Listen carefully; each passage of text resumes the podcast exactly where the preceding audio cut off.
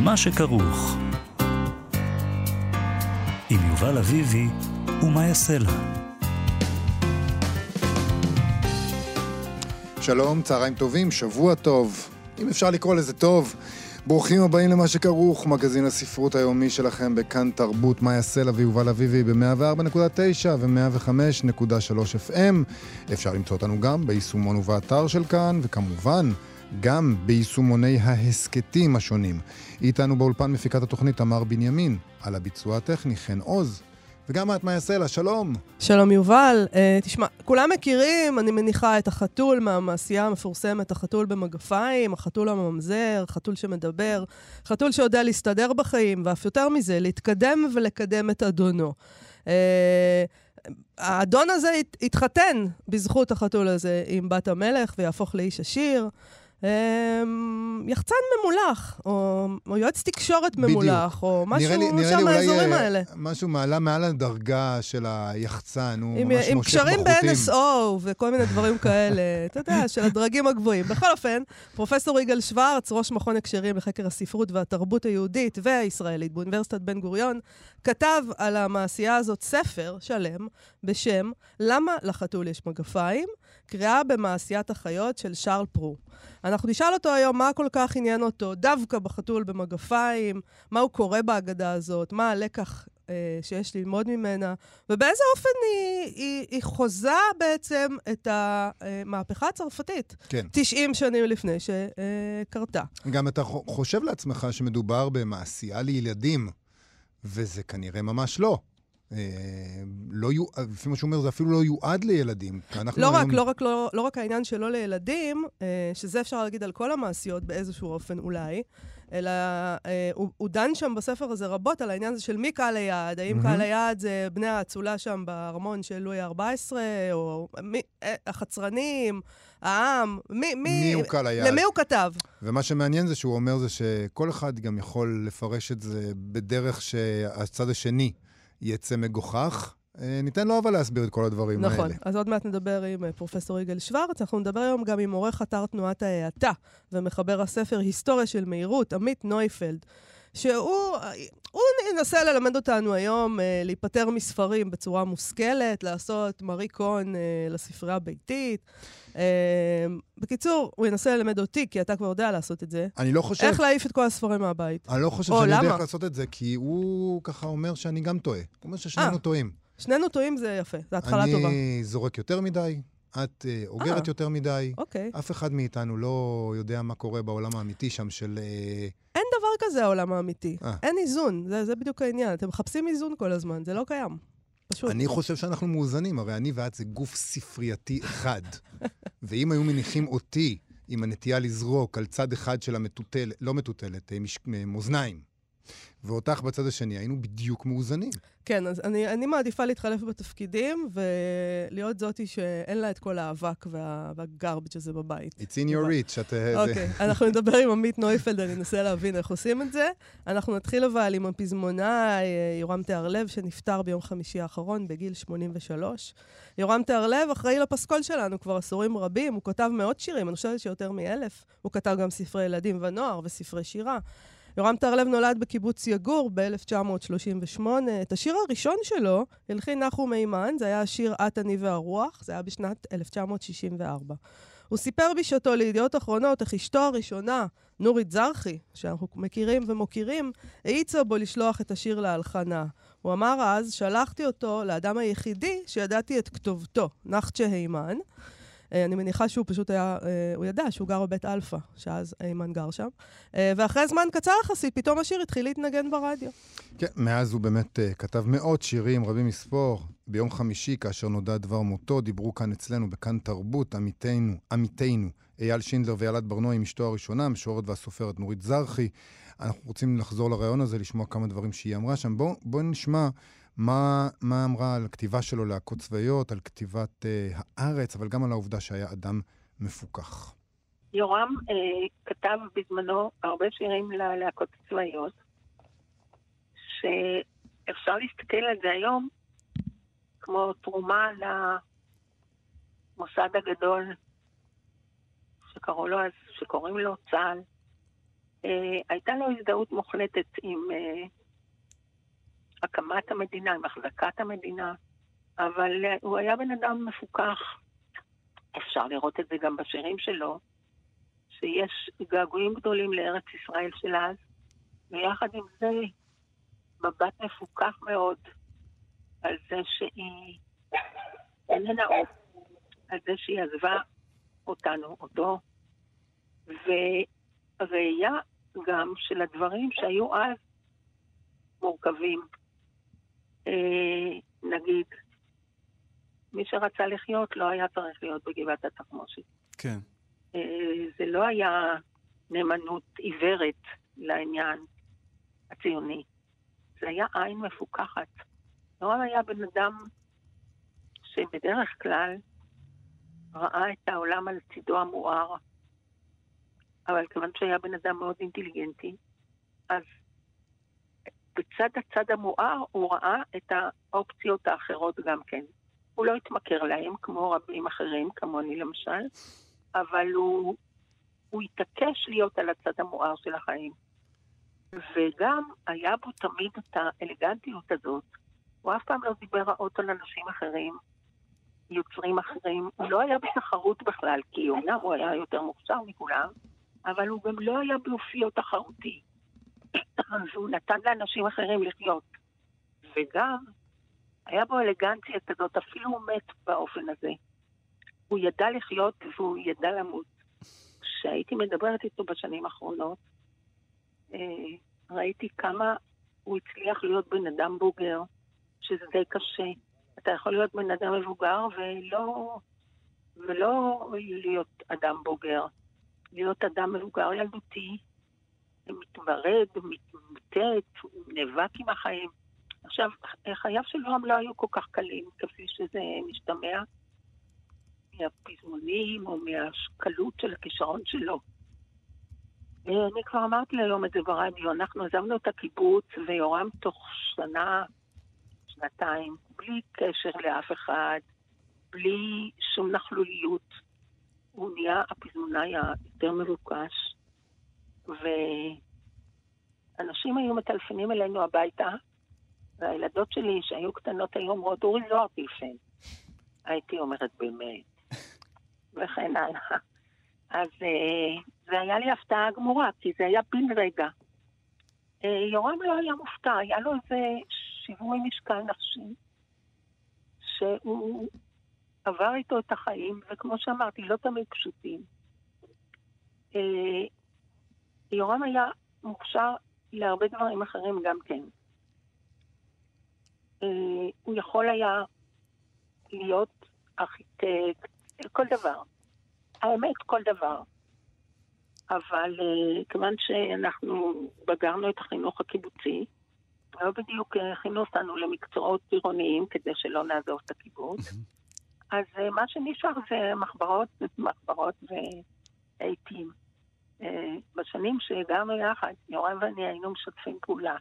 לא שמנו לב שזה משהו שלא יכול לחזור עוד הפעם עם בני זוג אחרים. Mm. לא נתנו לזה הערכה מספיקה. Mm. אבל אני הייתי, כמו שאמרתי, אני הייתי שותפה, לא בדיוק שותפה, הוא היה מקריא, והוא היה בהחלט שותף בכתיבה שלי. אה, שהייתה לה נטייה מאז ומתמיד לא להיות כל כך פופולרי. ויורם ראה את זה, והוא הסייע לי. אה, נוסף לזה, הוא היה אבא טוב. הוא, הייתה לו אהבה גדולה ואכפתיות גדולה לילדות שלי, שם שלו, ואחר כך גם הלאה לנכדים וכולל הנינים. אה, בגלל שהוא לא היה יהיר ולא נפוח, אז הייתה לו גישה טבעית גם לילדים. הוא היה טוב מאוד למשל במשחקי שולחן, ובכלל במשחקים, כמובן שהוא תמיד היה מנצח. בשח, בדמקה, אה, כל המשחקים שאנשים משחקים, ילדים משחקים. הוא היה טוב מאוד בזה. אני אמרתי, הוא היה טוב בכל דבר. זה רעיון כל כך יפה, אה, היא מדברת עליו כל כך יפה. נשמע עוד קטע אחד שבו נורית זרחי מדברת על השירים שכתב ועל המפנה שלו לעיסוק ביהדות.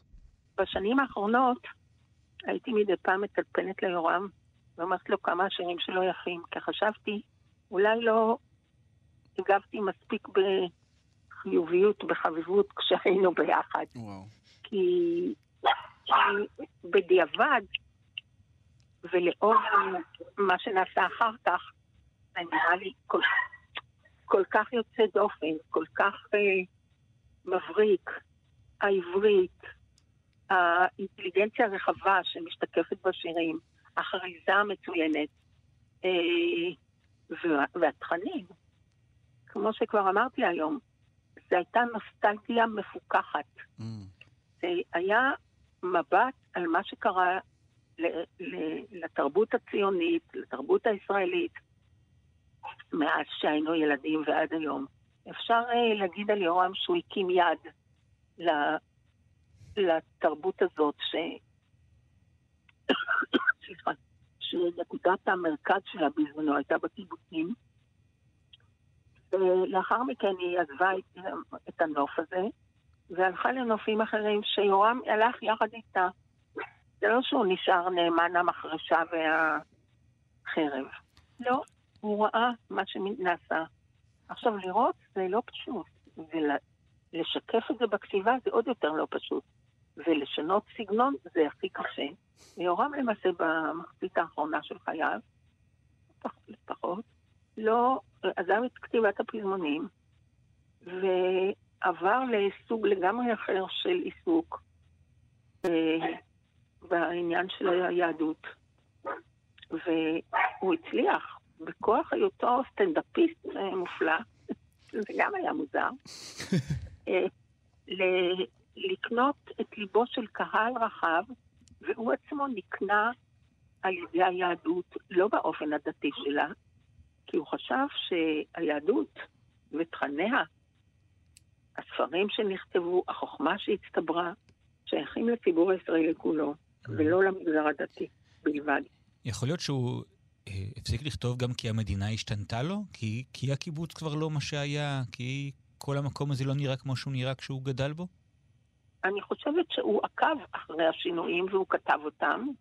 למשל, ארצי עזבה אותי וכן הלאה. אבל uh, אני חושבת שהיה לו את התבונה הזאת להפסיק לכתוב כשזה לא כתב בעצמו אותך. הכתיבה היא טובה כשזה כותב אותך, לא כשאתה כותב אותו. ויורם, אה, כשהוא הרגיש שאין לו הרבה מה לחדש, שהוא, תראה, הוא כתב למעלה מאלף שירים, Mm-hmm. אז אה, הוא עבר לתחום אחר של התעניינות, כי הוא התבגר גם בתוך התחום של הכתיבה. אה, אולי זה לא נראה אה, באותה מידה קוסם או מקסים, אבל אם אתה חושב על השינויים שעברה החברה הישראלית, החברה הלא דתית, Mm-hmm. היא נוטה מאוד לכיוון ההוא, וכמו שזה נראה לי, זה לא ייפסק כל כך מהר. ויורם הוא אחד האנשים הראשונים שזיהה את זה וטיפח את זה. הוא זיהה את החוכמה שביהדות, את הקשר של זה לחיי היום-יום, לחיים הישראלים דהיום. וזה הכל בגלל שהוא, היה לו ראייה עמוקה. זאת, אה, כאמור, נורית זרחי, שמדברת על יורם תיארלב, אה, זה היה ביום חמישי, אצל עמיתנו אייל שינדלר ואלעד ברנועי.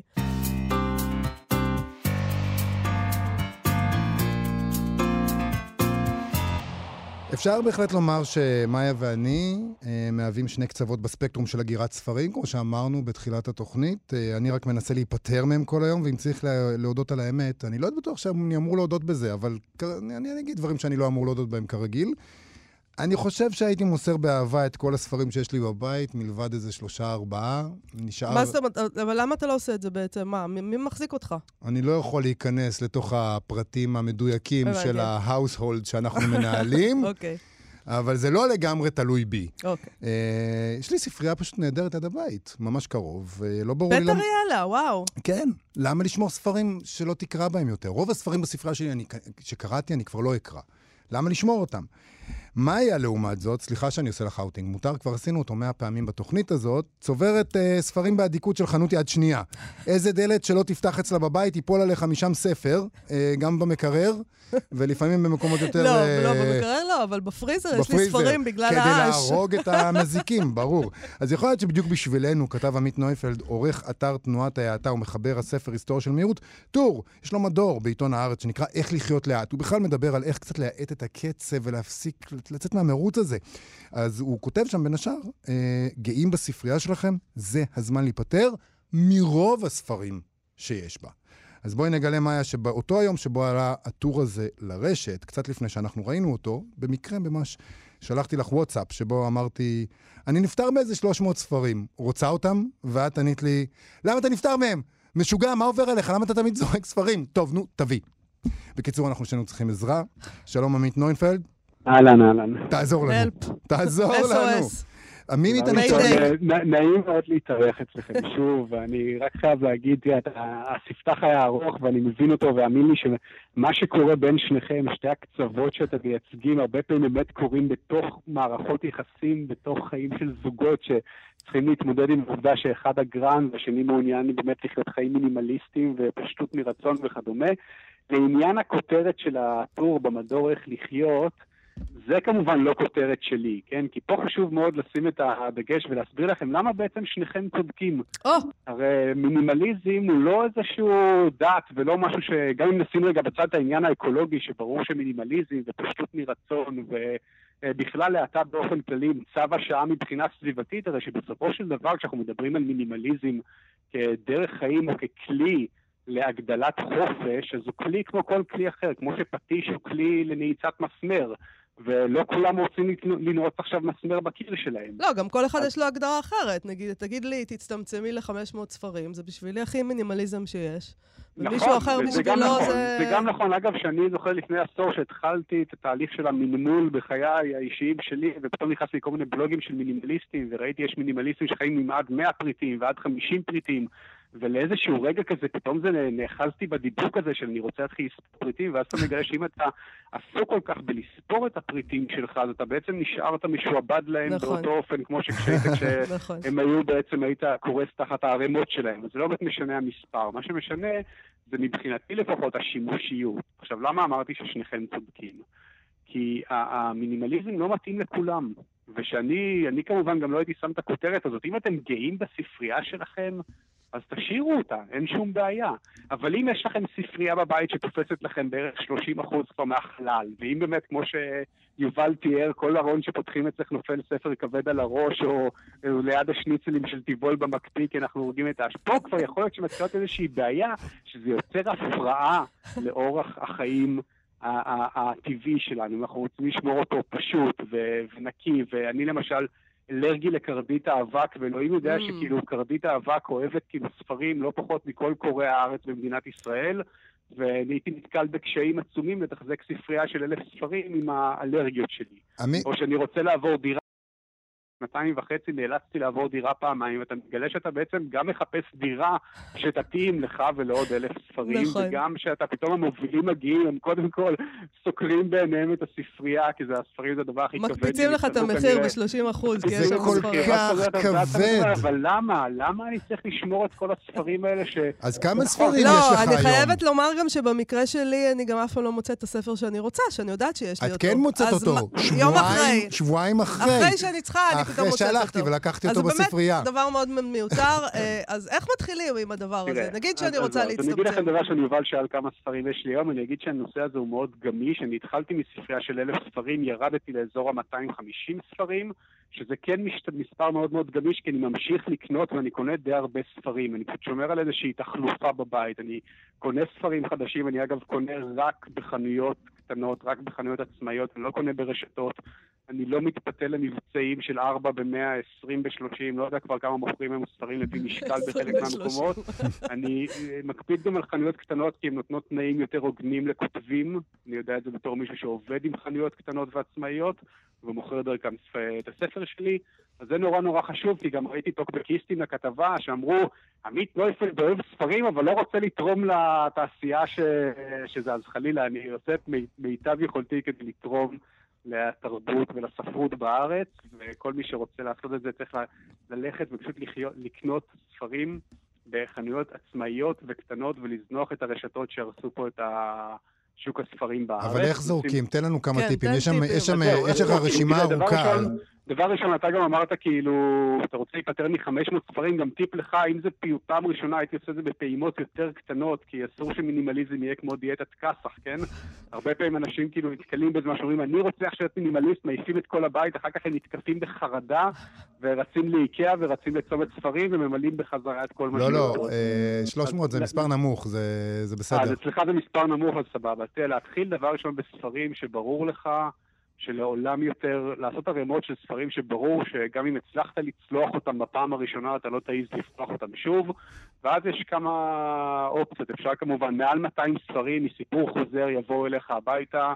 ויעשו uh, משלוח לחנויות שלהם. סיפור חוזר, אני מניח שאתם מכירים, הרשת כן. של החנויות ספרים החברתיות. Uh, כמובן שאפשר, אם זה ספרים שיש להם איזשהו ערך כלכלי לדעתך, אפשר ל... אני בזמנו הכנתי רשימה מסודרת, שלחתי לכמה חנויות יד שנייה, אה, אני יכול להגיד לך שהצעות מחיר הן לא עוברות בדרך כלל את העשרה שקלים לעותק גם לספרים שאנחנו חושבים שהם שווים יותר, אבל עדיין כשאתה מדבר על כמויות של 300, 400, 500 עותקים, זה יכול להיות לך אה, סכום נאה שאפשר אחר כך לצאת ולפצט אותו במסעדה נחמדה. ו... אז חנויות אה, ספרים יד שנייה, סיפור חוזר, זאת האופציה הבסיסית הראשונה. אחר כך יש אפשרות לנסות לתרום לספריות ציבוריות. או אפילו לשים, אני חלק מהספרים הייתי שם בספריות רחוב שעיריית תל אביב אה, הציבה בכל מיני פארקים ועל החופים. זה דרך נורא נחמדה, כי בדרך כלל מה שהעירייה שמה שם זה כל מיני ספרים שאלוהים יודע מאיפה היא הביאה, וזה נחמד פעם ב... נכון. זה רעיון טוב, יש לי, יש לי כזאת אחת ממש ליד הבית. מה אם לשים על ספסלים? אני רואה שאנשים שמים על ספסלים. אז נכון, גם לא על ספסלים. אפשר, יש לי חבר שהגדיל לעשות ובנה, הלך לשיעור נגרות כזה ובנה ספרייה ושם מתחת לבית שלו ספרייה. אה. ואז הוא יצא לחופשה של חודש, וכשהוא חזר הוא גילה שהשיפוצניקים חשבו שזה פח וזרקו את זה, אבל uh, סיפורים אחרים, אפשר, אפשר לא- למצוא... לא, זה הידיים, עם הידיים שלי עדיף שלא, אבל בוא תיתן לנו עוד כמה טיפים ככה בראשי פרקים של איך בוחרים איזה ספר אה, לזרוק, לא לזרוק, סליחה, למסור, ואיזה להשאיר בספרייה שלך. תראה, זה, זה שוב, זה מאוד סובייקטיבי. אני דווקא, הספרים שאני משאיר אצלי בספרייה זה ספרים שאני ממש עובד איתם. זה בדרך כלל יהיה ספרי עיון או ספרי פילוסופיה. Uh, ספרים, הקריטריון אצלי הוא בסופו של דבר קריטריון גם לספרים וגם לכל חפץ אחר, שימושיות. האם אני משתמש בספרים האלה? האם הם עוזרים לי באיזושהי צורה? האם אני מוצא את עצמי חוזר אליהם פעם אחר פעם, ניגש לארון, מחפש אותם כי אני רוצה לשלוף משם איזשהו ציטוט או איזשהו uh, פרק או להיזכר במשהו וכדומה. כל אחד צריך להבין איזה ספרים משמשים אותו, איזה ספרים הוא רוצה לשמור. אה, מעבר לזה, דווקא את הספרים, אגב, שאני הכי אוהב, אני נוהג לחלק אותם ביד רחבה, כי אני חושב שזה נורא נורא חשוב. אנשים נוטים להאחז בספרים שהשפיעו עליהם הכי הרבה, שהם הכי אוהבים אותם, אני חושב שזה הספרים שאני הכי נהנה לחלק ולהעביר הלאה, וכבר קרה בחיי לא פעם ולא פעמיים שהייתי קונה שלוש או ארבע פעמים את אותו ספר בדיוק, כי כל פעם הייתי נותן אותו לחבר, או חברה, ואני לא מנהלת איזשהו מעקב כזה של כרטסת של מי לקח מה ומתי, להפך, אני, קחו ואל תחזירו, זה בסדר, תעבירו את זה הלאה. מבחינתי ספרים, כל ספר צריך שהוא צריך להיקרא על ידי כמה שיותר אנשים. אז דווקא אני אומר לאנשים תמיד, אם אתם רוצים להתחיל לשחרר את הספרייה, תשחררו גם את הספרים שאתם מאוד מאוד אוהבים, רק נכון. אותם תיתנו לאנשים שיקרים לכם, ושאתם כן.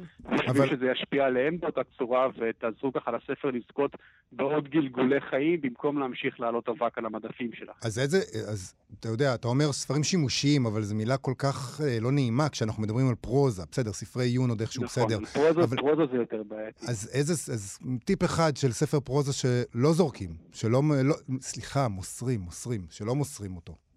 אני מעריך שהספרי פרוזה ששרדו את הסינונים אצלי הם כאלה שיש להם איזשהו ערך סנטימנטלי, שמזכירים לי תקופת חיים מאוד מאוד מסוימת, ואני יודע בדיוק איפה הייתי ואיך הרגשתי שקראתי את החיים כמשל של פנחס שדה, והספר הזה יישאר בספרייה שלי.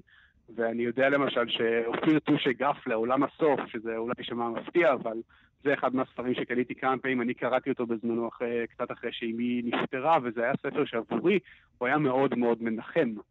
ומבחינתי הספר הזה הוא, הוא קשור לתהליך הזה של ההיפרדות, אז הוא, הוא נשאר. וכל אחד ימצא את, ה, את הסיבות שלו. שוב, כשאנחנו מדברים על ספרות של אלף ספרים, אי אפשר למצוא באמת סיפור לכל ספר. אז אם, אם מישהו מרגיש שזה יוצר איזשהו עומס בחיים שלו, אז ללמוד לשחרר. הספרים האלה באמת יהיו נגישים אחר כך בספריות אם אנחנו נרצה, ותמיד אפשר לרכוש אותם שוב, והכל בסדר. אני מתכוונת בהחלט לנסות את זה, עמית, ברצינות, די, כי באמת זה נמאס. אה, אבל אם יש למישהו מהמאזינים טיפים אה, איך מנקים אבק מספרייה גדולה, אנא שילחו לנו בעמוד הפייסבוק, עד לא- שאני אצליח להיפטר לא מהספרים. פחות חשוב בהחלט, אה, כן, עמית ושוב מיינפלד. לזכור, אנשים נורא כעסו עליי בתגובות, מינימליזם לא מיועד לכל אחד. אם אין לכם בעין של עומס בחיים שלכם ואתם מאושרים, אני מעולם לא באתי לבן אדם מאושר בכל העשור שאני כותב על האטה, ואמרתי לו, "אה, אתה חי בתודעה כוזבת, אתה בעצם כאילו סובל נורא, אתה... לא. תשמע, שטוב לו, טוקבקיסטים טוב הם אנשים כועסים, אתה לא צריך לקחת את זה כל כך. ברצינות. כן, אנחנו- אני מנצל את הבמה, אני מניח שמי שקורא על ספרים בארץ גם מאזין לכם, אז שידעו. אז אני רק אגיד ניסיתי- ש- לא. אה, אפשר אה, גם לקרוא את, מה שאתה כותב בהארץ, גם לקרוא את הספר שלך, היסטוריה של מהירות. עמית נויפלד, תודה רבה לך. הדפסה שביעית ממש עכשיו, תודה רבה לכם, כיף מאוד. אצלכם. להתראות. ביי ביי.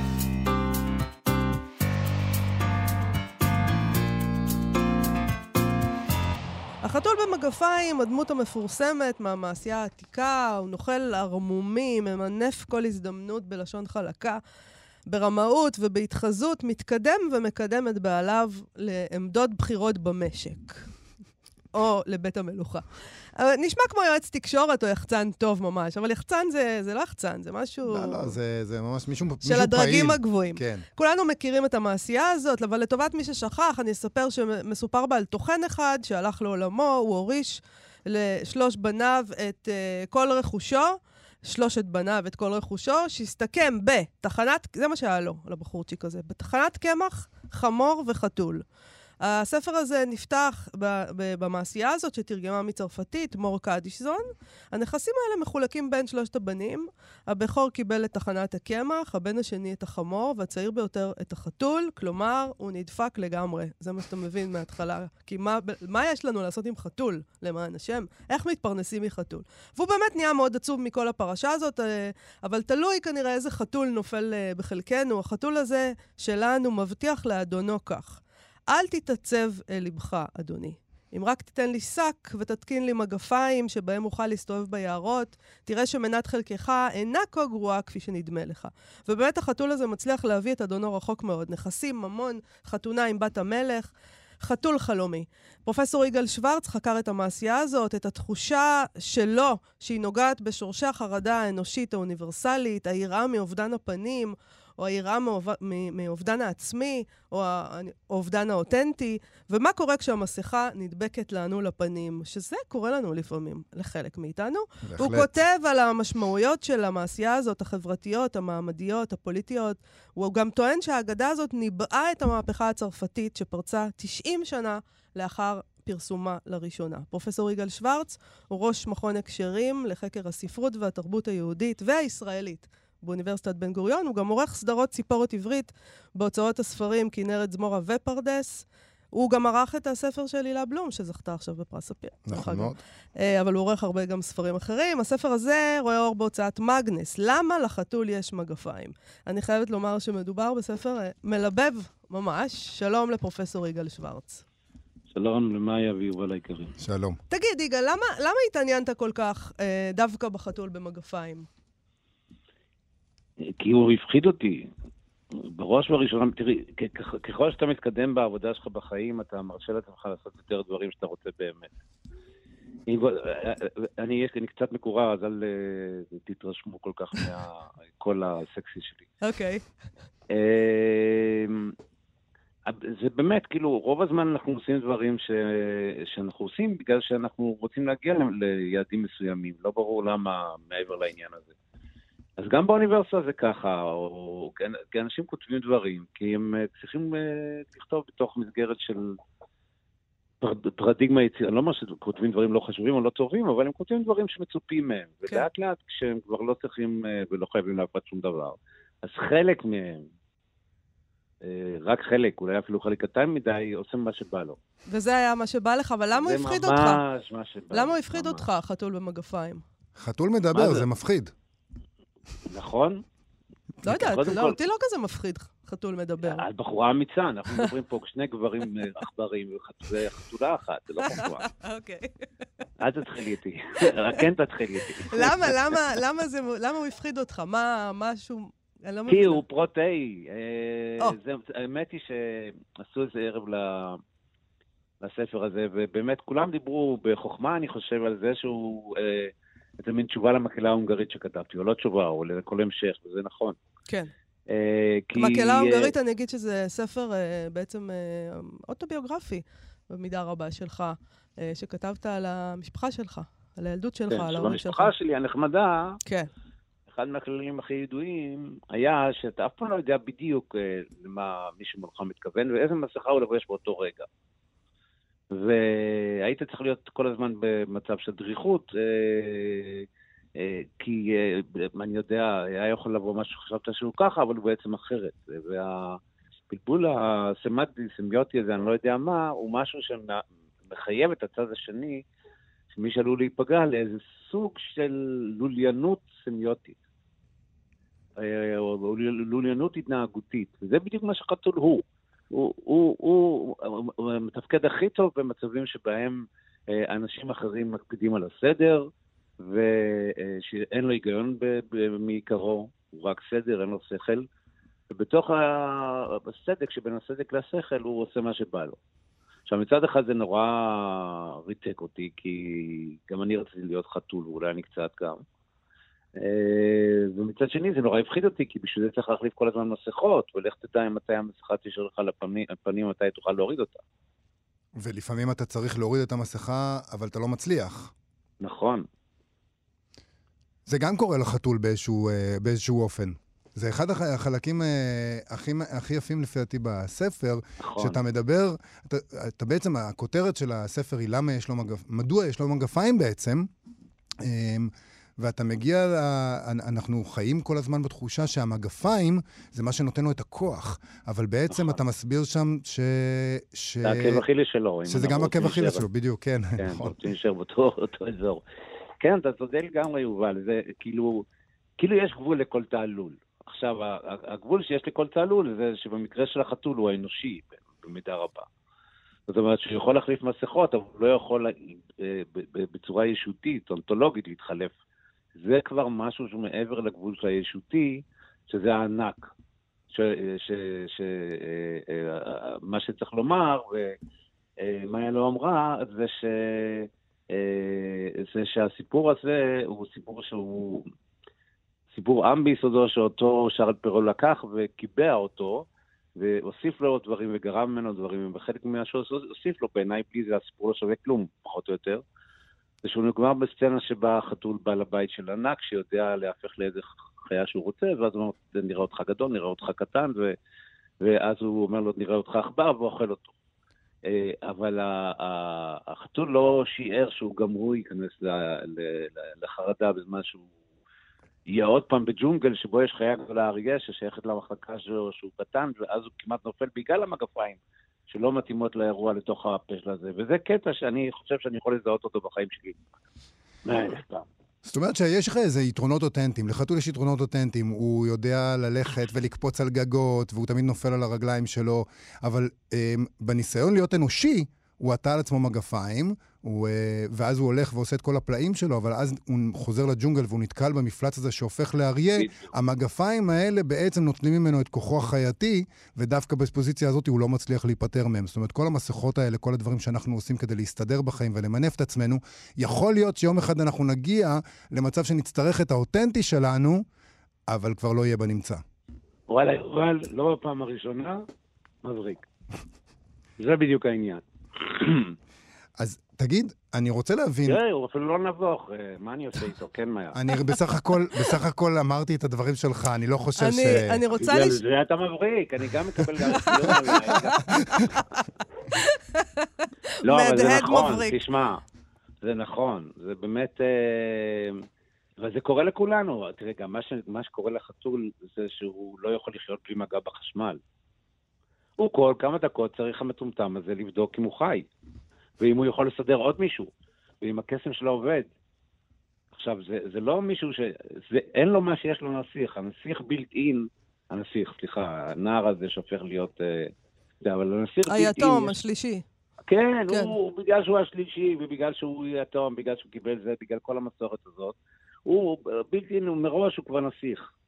אין לו, והוא צריך להאמין ולהיות הוא. אתה יודע, אתה, אתה, אני רואה עכשיו סדרה איומה בטלוויזיה, מרלין, באמת, הרסו את הסיפור הכי אהוב עליי, אבל אני רואה את זה. וכל מה שהמלך צריך להיות, אה, ארתור, הוא צריך להיות אה, הוא. אה, הוא טיפש, הוא לא מבין, לא זה, אבל, אבל הוא יודע לבחור ב, במרלין. וזה בדיוק מה שקורה לסיפור, וזה קורה מאה אלף סיפורים. כל מה שהוא יודע זה לבחור בחתול. זה הציל אותו. ולתת בו אמון. אני רוצה לשאול אותך, יגאל, אה, באיזה... אתה, אתה מדבר, אתה כותב שהוא הוא בעצם ניבא את המהפכה הצרפתית, 90 שנה לפני שהיא קרתה. כלומר, יש פה קריאה חברתית, פוליטית שלך, אה, של הטקסט הזה, אז אני רוצה שקצת תסביר את זה. זה נורא, איכשהו זה, נורא, נראה לי נורא די פשוט, משום שמה שקרה, שהייתה לשאר פרו, אני יודע, הזכות, ההזדמנות לחיות בתקופה של סוף תור הזהב של, אה, של צרפת, אה, עם הלואי לגרנט, כאילו המלך השמש, ורסאי, כל מה שאנחנו מכירים אפילו מהטיולים שלנו שם, והוא הוא ידע, כמו שכל אחד מאיתנו יודע, סליחה, ככה נדמה לי, שיש איזה מהלך היסטורי די ברור, שאנשים מגיעים ממקום יחסית פשוט, לאט לאט הם, הם אה, אה, קונים אה, אה, נכסים אה, כלכליים, ואז הם לא מסתפקים בזה ורוצים נכסים סימבוליים, ואז הם נעשים אה, בעלי טעם אמנותי, ואז הם נעשים דקדנטים, ואז הם אה, נופלים, ובא מישהו שמתחיל את המסלול הזה מחדש.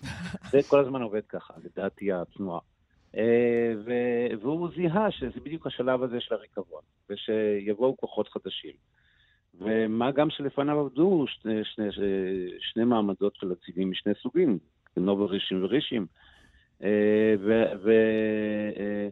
ובתור מי שהכיר את החצר מבפני מבפנים, הוא ידע שהרעה מול העיניים, אה, איך שהדבר הזה מתרחש. אני מוכרח להגיד לכם שתמי ישראלי שערכה את הספר והזמינה אותו וככה, ועשתה עבודה נהדרת, מתכוונת אה, לעשות איזה אירוע, אני מקווה שיקרה. שהיא ממחיזה את הסצנה שבה פרו סיפר את הסיפור, כמו הסצנה שפרו סיפר את הסיפור לפני המלך, אשתו וכל מיני אה, אצילים ואצילות אחרים, ובעצם עמד מולם ושידר כמה, כמה שדרים בעת ובעונה אחת. ו, ואתם צודקים, זה מקיאוולי. זה אין... אין אז זה אה, נקודה, זה נקודה, בהקשר הזה מקיאוולי. זה נקודה חשובה, כי מה שאתה בעצם מגלה לנו בספר הזה, זה שהמעשייה הזאת, שנדמת לנו כמו איזה, איזה מעשיית ילדים, היא בעצם מעשה מאוד מאוד מורכב, שכל אחד יכול לקרוא אותו כרצונו, לא, ללא קשר, זאת אומרת, עם הרבה קשר, אבל כל אחד יכול לקרוא אותו לפי העמדה החברתית, לפי המעמד שממנו הוא מגיע, ולגלות בה את, ההום, את הגיחוך ואת החוסר תועלת שיש במעמד האחר. בעצם, בעצם הוא- כשהמעמד הזה שבו קוראים את המעשייה הזאת מול האצילים, מול המלך, מול החצר שלו, זה בעצם מעמד שבו כולם חושבים שהבדיחה היא על חשבון מישהו אחר. נכון. אבל זה בדיוק כמו בציור, אתה זוכר את הציור ההוא שהסתובב בשנות, בשנות, לא יודע, אתה נולדת, אני לא בטוח. שהסתובב בשנות, בשנות ה-70 שם, תשמעו, זה שאני צוחק על גילך, זה כאילו הדבר היחיד שנשאר לי לצחוק בעניין. איזה ציור אז- רגע בשנות ה-70. אני נולדתי. היה כזה ציור של זקנה ונערה, שהיית יכול לראות או את זה או את זה. כן, בטח, ברור, כן. עכשיו, זה אנחנו. לא, אבל השאלה אם אה, פרו, הוא, הוא ניסה להגיד להם משהו. האם הוא ניסה להגיד להם משהו בלי להגיד את זה, כי הוא לא רצה שיערפו את ראשם? אני חושב שכן, כי קראתי גם דברים אחרים שהוא כתב. אוקיי. כן, בדיוק. הוא לא הוא, רצה לה- לא רצה. שיערפו את ראשו, הוא רצה להגיד להם, נכון. תקשיבו, הבחור הזה, שהוא סתם איזה הבן של הטוחן, שיש לו רק חתול, הוא יבוא יום אחד ויחליף אתכם. נכון. אתם לא תשבו פה לנצח. אבל מצד אחר הוא גם היה בעד הבחור הזה. זאת אומרת, ומצד- הוא היה יכול להגיד לבחור הזה, אני בעדך שתעשה את זה, אני רק לא יכול להגיד לך את זה בקול רם. נכון. ומצד שני הוא אמר לה, אני חושב, ש- אני באמת חושב שהמעשייה הזאת שתפסה אה, צורה מוגמרת דח- תחת הידיים של פרעה היא גאונית. אני, אני באמת ממש חושב ככה. מה שנורא היה חשוב לי להראות, אה, כי זה לא המקצוע שלי, כמו ששניכם יודעים, שהגיע הזמן שאנשים ישבו ויקרו מעשיות אה, מקרוב. באמת? זה מה שרצית לעשות? אני, אני כן. קראתי שכתבת שבעצם לא נעשה אף פעם מחקר מקיף על זה החתול לא. במגפיים.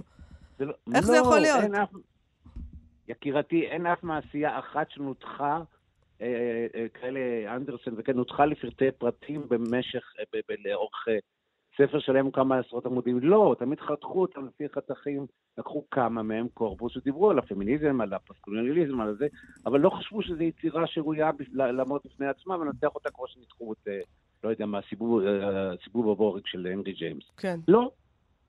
ואתה שבעצם חושב כל מילה ש- מפענחת לכמה וכמה כיוונים. ואתה חושב שזה משהו שצריך לעשות? זאת אומרת, אתה, אתה כן. גולש פה מה, מה, מהתחום שלך, אני מצטערת להגיד לך, מי אמר שאני גולש מהתחום שלי? לתוך איזה תחומים אחרים. מה, מה זה קשור אליך? ההפך, הם גולשים אליי. לא, לא, שום דבר לא גולש. אני, מה שאני עושה, אני קורא. אני קורא, ומה שיש לי זה יכולת פרשנית מסוימת, ו, והכיף זה גם הידע התרבותי המצטבר. כי כמו שאת יודעת לפחות, אני... אה, דת ומיתולוגיה וסיפורי עם וספרי ילדים מעניינים אותי לא פחות ואולי יותר מאשר ספרות עברית חדשה. כן. אני רוצה אבל, לשאול אותך, אה, אבל, אבל האם אנחנו לא דרך יכולים... אגב, סליחה, סליחה, יובל, יכול כן. להיות בכלל, ואוי לאוזניים שככה שומעות, שאם לא היה ל- ל- ל- ל- לספרות העממית שם כל כך גרוע שאני התחלתי ללמוד באוניברסיטה, יכול להיות שהייתי עושה את זה. אני רוצה לשאול אותך בהמשך של זה, אנחנו עוד מעט צריכים לסיים, אבל אני... האם אי אפשר לקרוא למה את אתם תמיד המס... צריכים לסיים, אלון? כי השעה עוד מעט אחת, אין לנו ברירה, הם פשוט חותכים אותנו לא, באכזריות. רוצה שנגיד אה, פשוט מילה אחרת. אה, שאלה אחרונה. אוקיי. האם אי אפשר לקרוא מעשיות בצורה התמימה, הנחמדה, שבה ישבנו וקראנו את זה, והיה מין חתול כזה חמוד שעשה טריקים, וכולם היו מרוצים בסוף, ובסוף אנחנו גדלים ומגלים שעמד שם איש מאוד מאוד חכם, שצחק עלינו, שצחק על השליטים שלנו, שזה עדיין מחזיק מעמד גם. הרי זה היה יכול להיות בקלות להיכתב עלינו ועל אה, שכמותנו, המעשייה הזאתי. והאם אי- ועוד אין... יכתבו עליך, יובל. עליי לא, אבל על מי שכמותי. אה, האם אין פשוט אה, דרך לקרוא את הדברים האלה בצורה נקייה? למה לא? אני לא מבין. תשמע, אני, יש לפעמים, מדי פעם אני מזכיר, כי אני, זה מצווה בעיניי, את המורה שלי, גרש שקד. הוא למד אצל אמילי שטייגר, המורה שלו בשוויץ, שתפקידו של, ה, של ה, אני יודע מה, של החוקר, הפרשן, זה לתפוס למה הוא נתפס. העובדה היא שהמעשייה הזאת מלווה אותי עשרות שנים, יש עוד אחת עכשיו על הפרק, דרך אגב, Hmm. אה, שמלווה אותי באימה וב- ובסקרנות, ואני לא יודע מה, פשוט עובדת עליי כמו אני לא יודע מה. ואני ניסיתי להבין מה- למה. עכשיו אני יכול לקרוא את זה וגם ליהנות מהסיפור הזה, שהוא הוא, הוא, מדהים, הוא מצחיק גם. גם הקטע הזה של הגמגום של ה- הנסיך- הנסיך שם, וזה ש... תשמע, אני לא קראתי את זה ככה, אבל באמת הנסיך הזה מתנהג כמו נסיכה הרבה יותר כמו, כמו נסיך. אה, וגם זה מצחיק. אפשר נורא ליהנות מהסיפור הזה, אבל אפשר גם לראות שהוא... אה, יש בו את כל המטען, את כל החומר נפץ הזה, ואת אורגנות הסיפור שלו שהיא מרהיבה. למה לא גם וגם? בהחלט גם וגם. אה, אה, הרבה יותר ממה שדיברנו נמצא בספר הזה. יש שם אה, הרבה מאוד רבדים, ואתה מוכיח את כל הדברים שלך בדרכים מאוד מאוד יפות. פרופסור יגאל שוורץ, למה לחתול יש מגפיים? יצא עכשיו בהוצאת מגנס, מגלה לנו את כל מה שיש לדעת על החתול והמגפיים שלו. כמעט. תודה רבה על השיחה הזאת. תודה רבה לשניכם. תודה ביי. רבה. להתראות. אה, אנחנו מסיימים עם הדבר הזה, אה, אז אני אגיד שאחרי שנגיד תודה לתמר בנימין ולחן עוז, כמובן, שעשו איתנו את התוכנית, אה, בואו לבקר בעמוד הפייסבוק שלנו ובעמוד הפייסבוק של כאן תרבות. אנחנו נהיה פה שוב מחר. להתראות.